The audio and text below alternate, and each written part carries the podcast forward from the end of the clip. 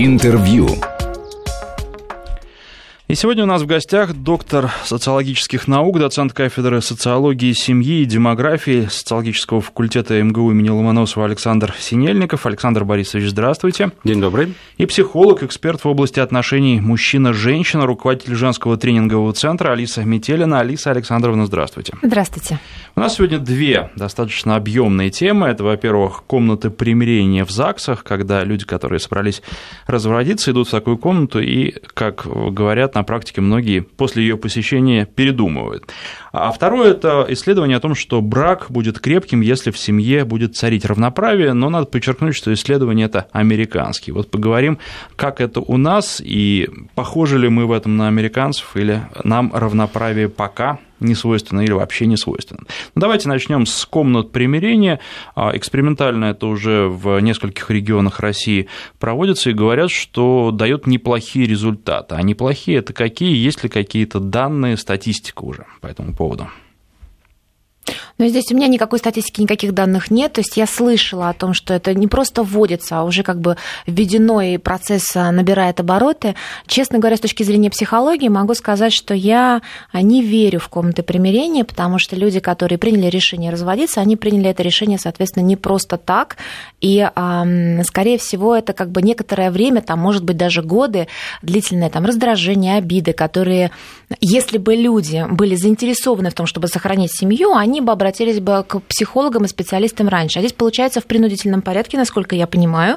То есть это дается какое-то время, правильно? Ну, их будут пропускать через эту комнату. Ну, абсолютно. Там каким-то образом на них воздействовать, я уж не знаю как, э, убеждать, э, может быть, пугать одиноким будущим, может быть, э, говорить об ответственности перед детьми, не знаю. Это, наверное, вам лег... легче сказать, да. как психологу, да, как это работает и каким образом это можно организовать. Ну и чисто теоретически какая-то, какой-то процент может быть и а, сохранит свой брак на, но опять же, я говорю, на определенное время, то есть это не всегда, это не пожизненная гарантия, а, но большая часть, большая часть людей, если они, опять же, как бы два взрослых человека, которые приняли осознанное желание, не просто проснулись и за завтраком такие, глядя друг на друга, слушай, а давай разведемся, что-то как-то надоело, да, и в этом случае, наверное, комната Каждое примирения... утро твое лицо. Да-да-да. Комната примирения была бы востребована и как бы являла бы собой как бы тот результат, который рассчитывают люди. Но учитывая то, что это осознанно, осмысленное как бы действие, учитывая то, что вообще сам факт бракоразводного процесса у некоторых вызывает там чувство унижения, то есть достаточно негативные переживания, то есть в принципе связано сопряжено с тем, что человек думает, что будет дальше, как будет дальше. если люди все-таки, учитывая все свои как бы размышления насчет своего совместного проживания а, будущего, приняли решение расстаться, это значит, что как бы здесь надо дать им включить зеленый свет, потому что если бы они были хоть немножко заинтересованы, они бы уже сделали все возможное, они бы пошли бы к психологам, били бы во все колокола, да, то есть пошли бы на какие-то групповые занятия, не знаю, взяли бы, устроили еще раз медовый месяц а, для того, чтобы сохранить э, свою ячейку общества. Александр Борисович, вы согласны с этой точки зрения? Да, в общем-то, вот согласен. Социология что говорит? Люди у нас а, приходят Я бы тут начинал не с социологии. Я бы начинал не с социологии. Меня в том, что вы сказали, больше всего удивило, что комнаты примирения создаются в ЗАГСах, а не в судах.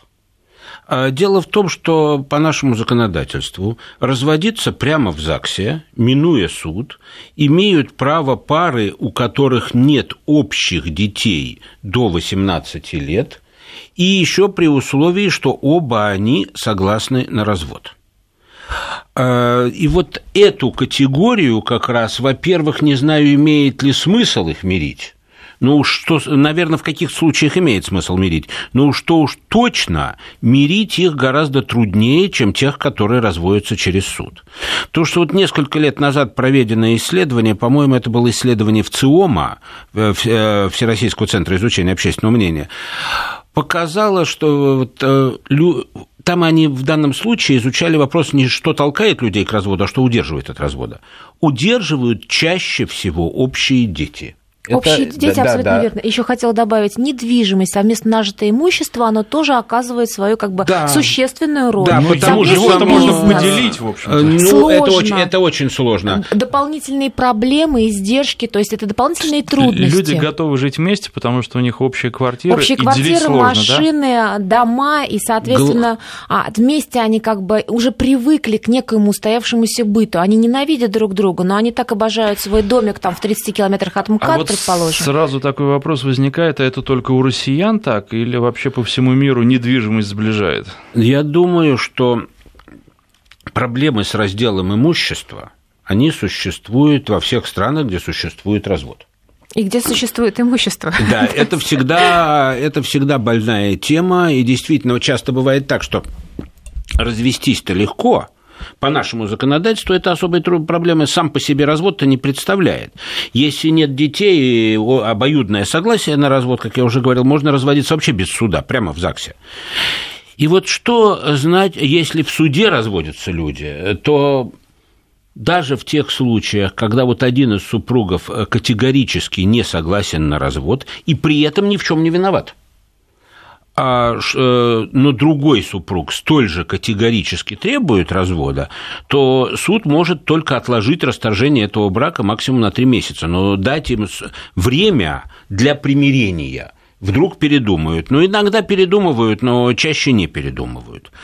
Что же касается вот а, сдерживающих факторов, да, действительно, то же самое исследование, о котором я говорил, вот там другим важным сдерживающим фактором оказалось а, отсутствие второго жилья, в который мог бы уйти один из супругов.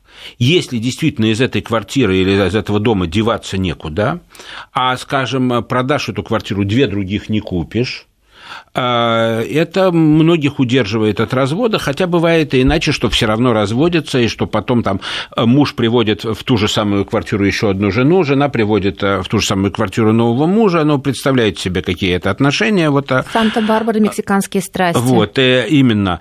А, так что, безусловно, вот общая собственность, особенно общее жилье, это, конечно, удерживает от развода, но далеко не всех. Во многих случаях психологический фактор все-таки является сильнее экономического. И семья распадается, несмотря на то, что деваться им друг от друга некуда в самом буквальном смысле слова. Но я хотел бы вернуться вот к чему. Что значит мирить супругов, э, разводящихся через ЗАГС? Ну, э, у них нет ребенка общего, который вот это то, что больше всего могло бы вместе сдерживать.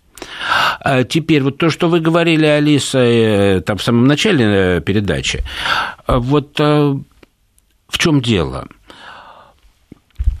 Это легенда, что супруги разводятся после первой ссоры. Так бывает крайне редко. Так мы об этом как раз и говорили. У нас вот средняя том, что... продолжительность расторгнутого брака около 10 лет. Много раз люди ссорятся, мирятся, съезжаются, разъезжаются, если есть куда уйти, и исчерпывают все попытки наладить отношения, и только после этого дело доходит до ЗАГСа, если у них нет детей, или, и до, или до суда, если у них дети есть. И вот та сторона, э, та сторона, которая приходит к решению о разводе, приходит к этому достаточно непросто. Вот э, в чем я бы мог не совсем согласиться с Алисой, так это в том, что решение о разводе, вот по моим наблюдениям, оно очень редко бывает обоюдным. Обычно одна сторона вот требует развода, другая не хочет – но другая сторона просто не может ничего сделать и вынуждена дать согласие на развод. В таких случаях очень э, не всегда понятно, кто прав, кто виноват, в чем настоящая причина, но очень хорошо виден, кто инициатор развода, а кто, с позволения сказать, его жертва.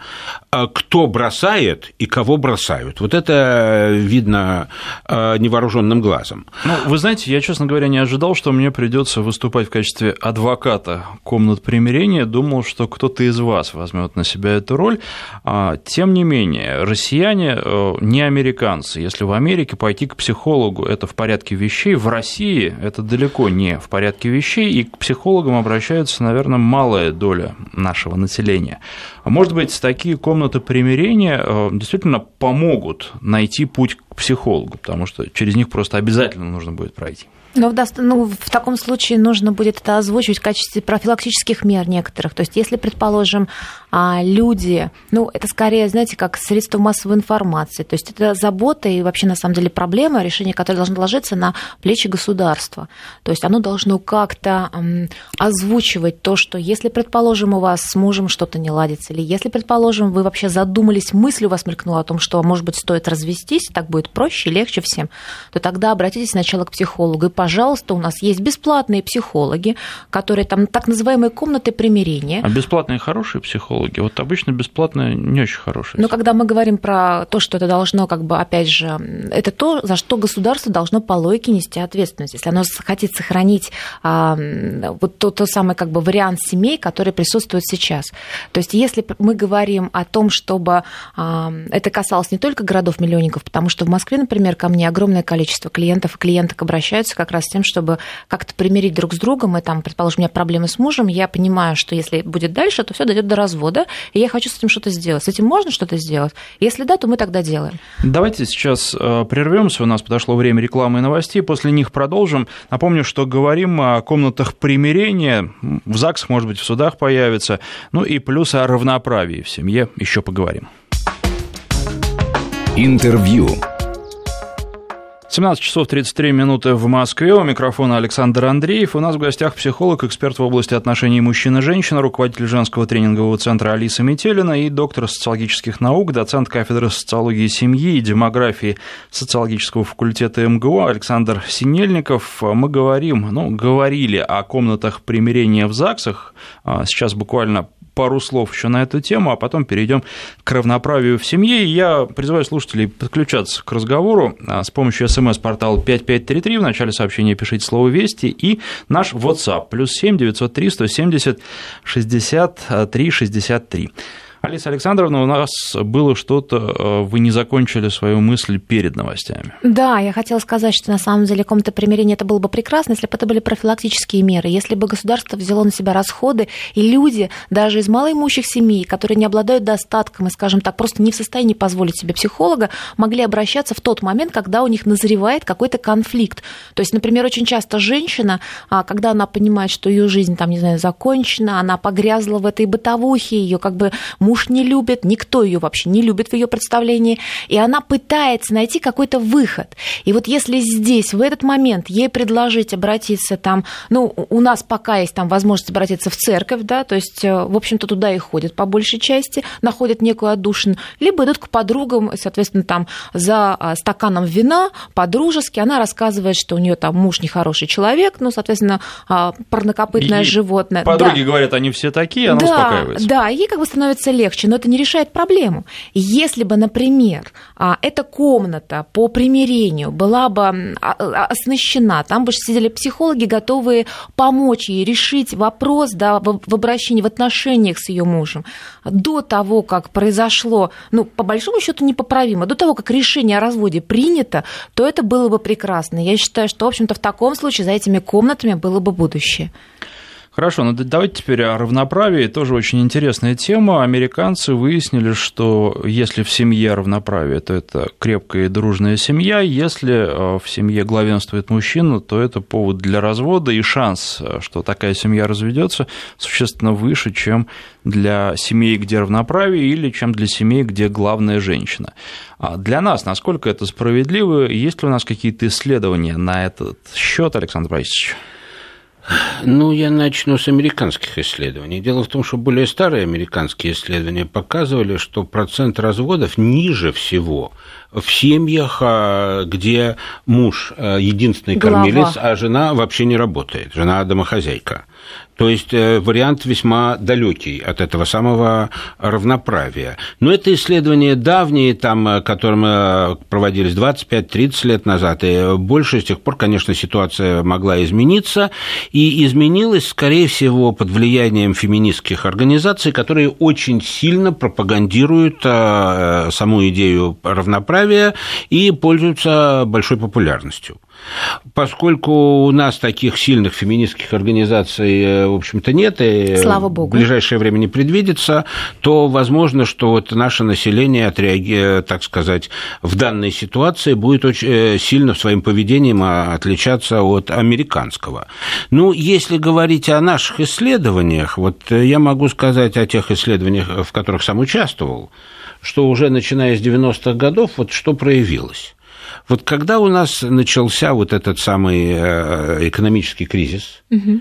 когда очень многим людям пришлось э, перестраивать свое экономическое поведение, то появилось довольно большое количество семей, э, в которых жена занялась каким-то бизнесом и превратилась в основного кормильца семьи, а муж, хотя он и работает, но получает намного меньше, чем она. И, в принципе, она могла бы обойтись без его заработка.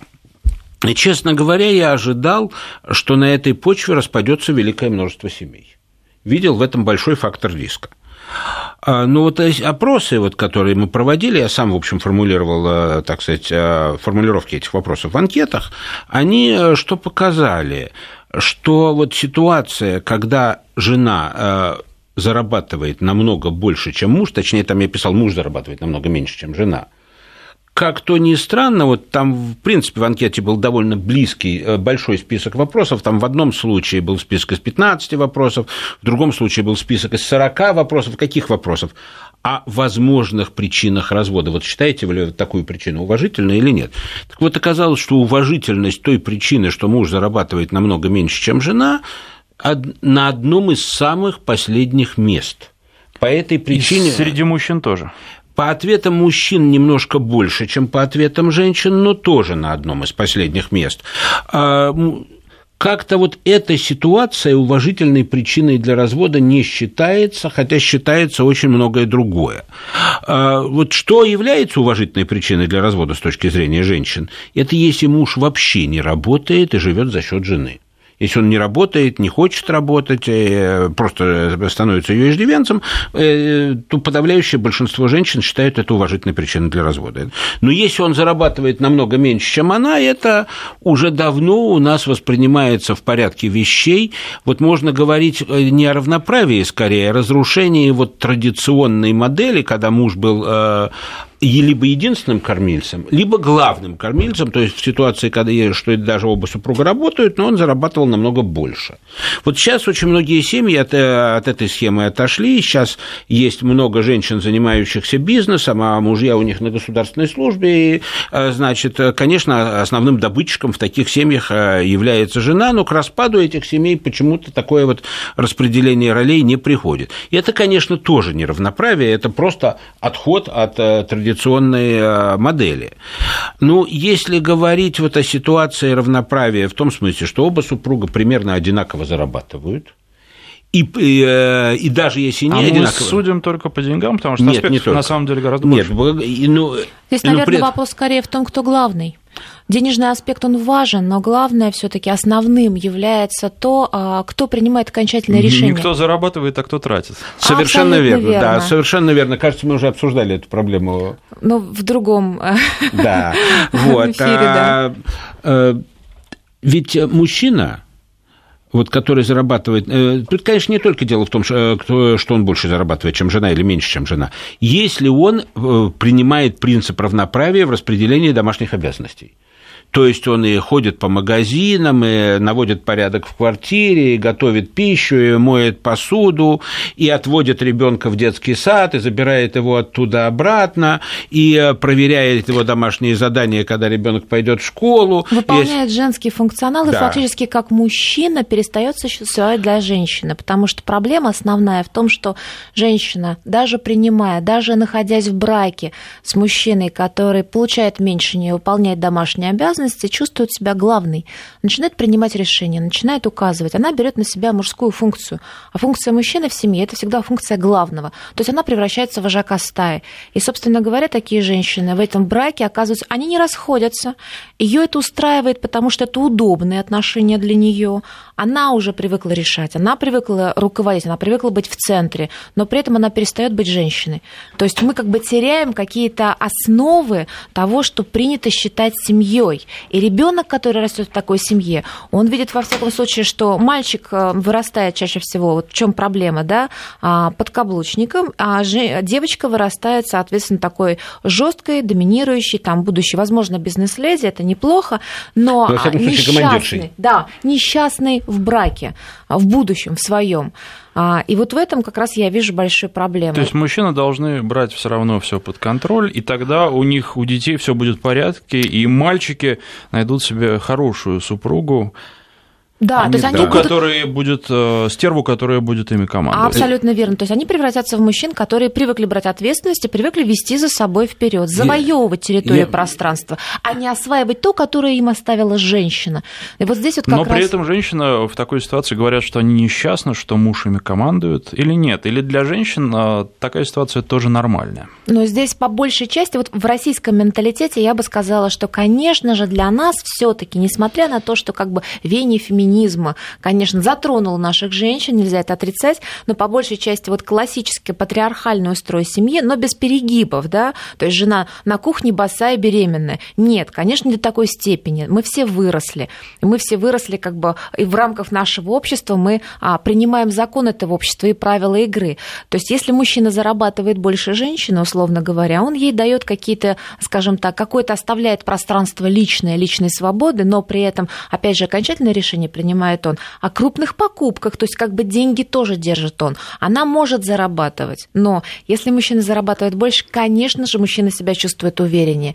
Если а, женщина, предположим, не работает, и от него полностью зависит, но у нас огромное количество женщин, я на самом деле считаю, что Россия как бы на первом месте, ну, поправьте меня, если это не так, а где женщина находит себя именно в воспитании детей, находит свое счастье. Если мужчина ее при этом содержит достойно, да, и а, помогает ей хотя бы минимально в воспитании ребенка, то, конечно же, он будет для нее царь и бог, и, конечно же, такой брак никогда не распадется потому что каждый выполняет свои функции, причем функции, заложенные природой. Это естественный союз. А естественный ли, с учетом всех нововведений, которые есть на Западе, и там-то говорят, что, естественно, совсем не то теперь уже?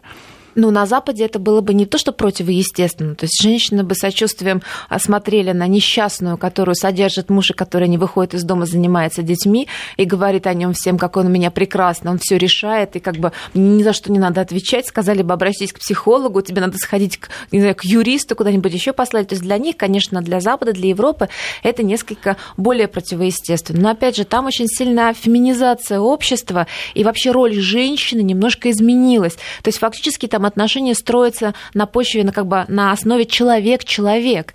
И, собственно говоря, сейчас я хочу сказать, родитель что Родитель раз... номер один, родитель номер два. А, Мы сейчас должны верно. снова прерваться, буквально на пару минут на рассказ о погоде, а потом у нас завершающая часть, и сможем расставить точки над «и». Интервью. И напоминаю, что у нас в гостях доктор социологических наук, доцент кафедры социологии семьи и демографии социологического факультета МГУ Александр Синельников и психолог, эксперт в области отношений мужчина-женщина, руководитель женского тренингового центра Алиса Метелина. Наши слушатели активно участвуют в нашем разговоре. А и вот один из слушателей, единственный, только не подписался, жалко, пишет из собственного опыта. Рос в семье, где папа безапелляционно главный. Мама – это домашний очаг. Папа с мамой вместе уже 45 лет, души не чают друг в друге. В моем первом браке супруга претендовала на главенствующую роль в семье по образу и подобию своей семьи. Как итог, мы развелись. У нее в семье отец, помыкаемый женой, гулял от нее направо и налево. Тут сразу масса всего.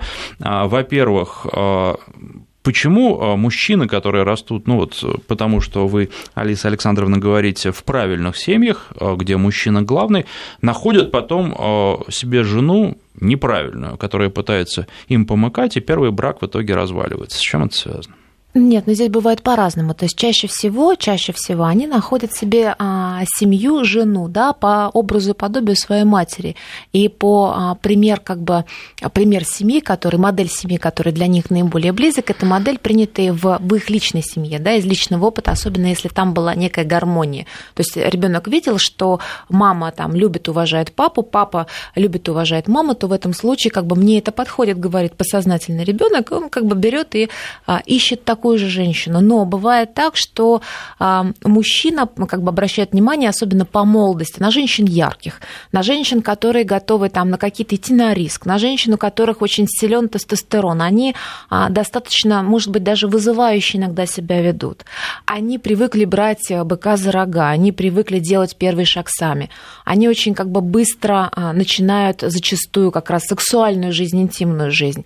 И по молодости иногда мужчины принимают принимают а, страсть, вот эту вот игру гормонов за любовь. И вот эти вот скоропалительные браки, они заканчиваются разводом. Как раз почему? Потому что женщина, в общем-то, им не подходит, и они прекрасно понимают, они чувствуют, что моя роль в семье другая, что я должен, там, предположим, а, или хочу, хочу быть главным. То есть я на самом деле несу ответственность за свою семью, я решаю, что и как. И, собственно говоря, а ты моя жена, и ты должна, или там, а, я бы хотел, возвращаясь домой, видеть как раз тот самый очаг, а, полный света, комфорта, эмоционального тепла, который я когда-то встречал со своей матерью. И если первый брак, то есть очень часто мужчины женятся в первый раз на стервах, так называемых, но потом, выйдя из этих отношений, почему вторые браки считаются наиболее успешными? Именно поэтому. Потому что потом они возвращаются к своим истокам, уже понимают, что на самом деле им нужно, понимают, что на самом деле им не хватает, чего они хотят видеть в женщине. И, собственно говоря, понимают расстановку сил с которой им будет комфортно. Если бы семья была другая, если бы, предположим, мама помыкала папой, и у мальчика не было видения того эталона семьи, которым, в котором он вырос, да, а было бы нормой для него то, что женщина там может там и ударить и как-то обозвать, и некрасиво назвать, и как, унизить прилюдно, предположим, при гостях как-то обозвать своего мужчину, то, скорее всего, первый брак вот женщины, которая претендовала на главенство, он бы, он бы не распался, он бы остался в этом союзе, потому что другой модели, другой вариации, да, как вести себя с другой женщиной, он бы просто не понимал. Для него это было бы нормой. Ну да, она такая, но поскольку все равно мужская природа, мужское начало берет свое, и все равно потребность у мужчины оставаться мужчиной в глазах своих женщин, она сохраняется. Именно поэтому такие мужчины зачастую как раз пытаются восстановить этот дисбаланс, в котором они живут, а гуляя налево и, как бы, соответственно, чувствуя восхищение в глазах каких-то посторонних женщин. Александр Борисович, а по поводу походов ну, налево, вот это тоже интересный аспект. Ну, понимаете, я никоим образом не собираюсь э, оправдывать ни мужчин, ни женщин, которые так поступают. Э, никак, никоим образом не собираюсь их оправдывать. Но причина такого поведения часто бывает в том, что они в своей семье не чувствуют уважения к себе. А уважение – это простите мне такую ересь, но это важнее, чем любовь на самом деле. Вот если э, жена, между прочим, может любить мужа и совершенно не уважать его, и муж может любить жену и совершенно не уважать его, и почему-то думает, что если они оба любят друг друга, то можно говорить друг другу такие вещи, которые в итоге не прощают даже и любимому. Вот, э, Алиса об этом говорила, только что и говорила совершенно правильно. Вот, чтобы я мог к этому добавить, мне кажется, тут вопрос даже шире ставить надо. Вообще вот, когда молодой человек там ухаживает за девушкой, когда он встречается с девушками, вот э, те критерии, по которым он выбирает себе девушек, это что за ней приятно ухаживать, что с ней интересно общаться, может быть, ему нравится, что она в этих отношениях берет инициативу на себя, как вот Алиса только что сказала. Это не те критерии, которые действительно важны для будущей семейной жизни. И девушке может нравиться, например, парень, который нравится и очень многим другим девушкам, который пользуется большим успехом, это Дон Жуан, и для нее даже спортивный интерес отбить его у других его поклонниц, но муж из него, если она, если она сумеет его на себя женить, муж из него самый плохой из всех возможных. Из Дон Жуанов хорошие мужья не получаются.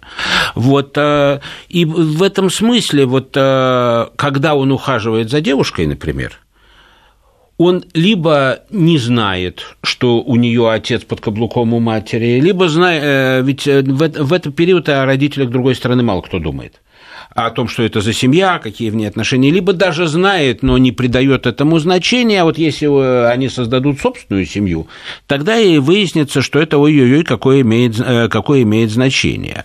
Кстати, вот... Ну, говорят же, что посмотри на маму своей девушки, и ты увидишь ее там... Посмотри э, на маму своей девушки, как она обращается с папой этой же самой девушки. Вот очень многое станет действительно понятным.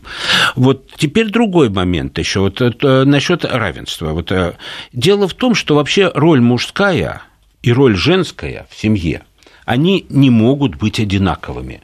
Супруги являются взаимодополняющими даже в тех случаях, когда, например, она выполняет мужскую роль, то есть зарабатывает деньги, а он выполняет э, традиционно женскую роль, которая считалась раньше женской, то есть и хозяйством занимается, и детьми занимается, они, даже в этом случае они тоже являются взаимодополняющими, хотя в несколько странном варианте.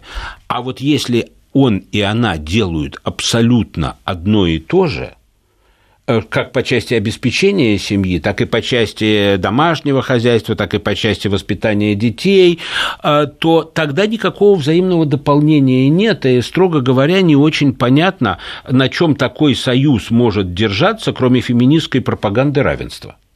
Ну, в отношении тех семей, тех женщин, которые в эту пропаганду поверили и, э, так сказать, решили именно к этому и стремиться. Тогда действительно получается, что, так сказать, их, э, эта роль не мужская и женская, а это одинаковые роли, там, э, причем какой из них присвоит номер один, а какой номер два, это чистая условность, и это скорее зависит от, от того, кто из них психологически сильнее. Э, чем от заработков и э, тому подобных э, вещей. Еще один интересный вопрос. Если сходятся вот два таких человека, например, где женщина привыкла и в модели своей семьи, семьи своих родителей, угу. готова командовать, она может изменить свою роль, или здесь уже все безнадежно, и если вдруг мужчина понимает, что у него жена такая, а он не готов с этим мириться, то все развод и больше никаких вариантов нет. Да нет, конечно, не, не все так плохо, не все так страшно, потому что а, прелесть женщины в том, что она может меняться, она более гибкая, чем мужчина, это заложено, опять же, природой, это не ее личное достижение. А, и, соответственно, а когда... ее для этого нужно как-то каким-то образом гнуть, или здесь, наоборот, только нежностью и лаской? А если... И сама согнется. Если женщину гнуть, то рано или поздно, даже если она поддается на какой-то момент, это как пружина, которую ты оттягиваешь, оттягиваешь, она рано или поздно даст полбы, то есть она выстрелит в обратную сторону, и вот эта вот отдача, которая произойдет, она будет страшной, потому что там будет накоплено все то, что, чего она себя лишала. И, собственно говоря, я, честно, не завидую тому мужчине, который а, получит, как это попадет под удар, под раздачу. Поэтому здесь можно говорить только о том, что любовь и ласка. С другой стороны, женщины такие интересные создания, ну, собственно говоря, как и мужчины. Мы люди, скажем так, такие интересные создания, что если женщину все время только хвалить, ласкать и там целовать ей пяточки, укрывать ей, значит, яйцам, она тоже то перестанет это ценить. Она садится на шею прекрасно. С мужчиной та же история происходит, но женщины как бы мы не достигнем того результата, который мы хотим. То есть если как бы террористу, домашнему деспоту все время как бы как, как это самое, подчиняться и говорить, какой он прекрасный, он почувствует свою беспредельную власть. То есть не просто власть, не просто он главный, а то, что он, в общем-то, бог на уровне. Поэтому странно, что ты еще мой супруг, не, не, не подходишь ко мне утром с чашкой кофе, не, не встаешь на колени при этом. Вот, поэтому, собственно а потом, говоря... И, и даже если это будет, все равно будет мало. Конечно, конечно. То есть власти не бывает много в данном случае. Поэтому а, здесь метод кнута и пряника с одной стороны, с другой стороны, очень хорошо, если мужчина осознал то, что у него такая проблема в семье, и то, что женщина с ее позицией не устраивает его в сфере как бы их отношений дальнейших, развития их отношений. Поэтому, в общем-то, ему нужно озвучить свои потребности. Ему нужно будет обязательно сказать, что, что его не устраивает, что он хочет, то есть он должен четко понимать, когда он подходит к такой женщине, властной женщине, сильной женщине, что он хочет от нее, что его не устраивает, что он готов да, для нее сделать. То есть это не просто меня вот это не устраивает, а я и так прекрасен. Нет. То есть здесь должно быть как раз вот элемент равноправия. Несмотря, что он как бы находится вроде бы изначально снизу, он все равно поднимает себя и говорит, что у меня вот такие-то потребности. И я хочу вот этого, но я готов тебе давать вот это, потому что я тебя люблю, потому что ты мне важна. Если женщина осознает сама вот ключевое, она должна понять, что э, она действительно может потерять этого мужчину, и в этот момент она способна поменяться. Ну что же, э, феминистки, наверное, дорожали, когда слушали эфир, возмущались, хотя никаких возмущенных сообщений и на СМС-портале, и в WhatsApp у нас нет. Спасибо вам большое, очень интересно. Психолог, эксперт в области отношений мужчин и женщин, руководитель женского тренингового центра Алиса Метелина и доктор социологических наук, доцент кафедры социологии семьи и демографии МГУ Александр Синельников. факультета МГУ. А социологического факультета МГУ Александр Синельников были у нас в гостях. Спасибо. До свидания. До свидания. Интервью.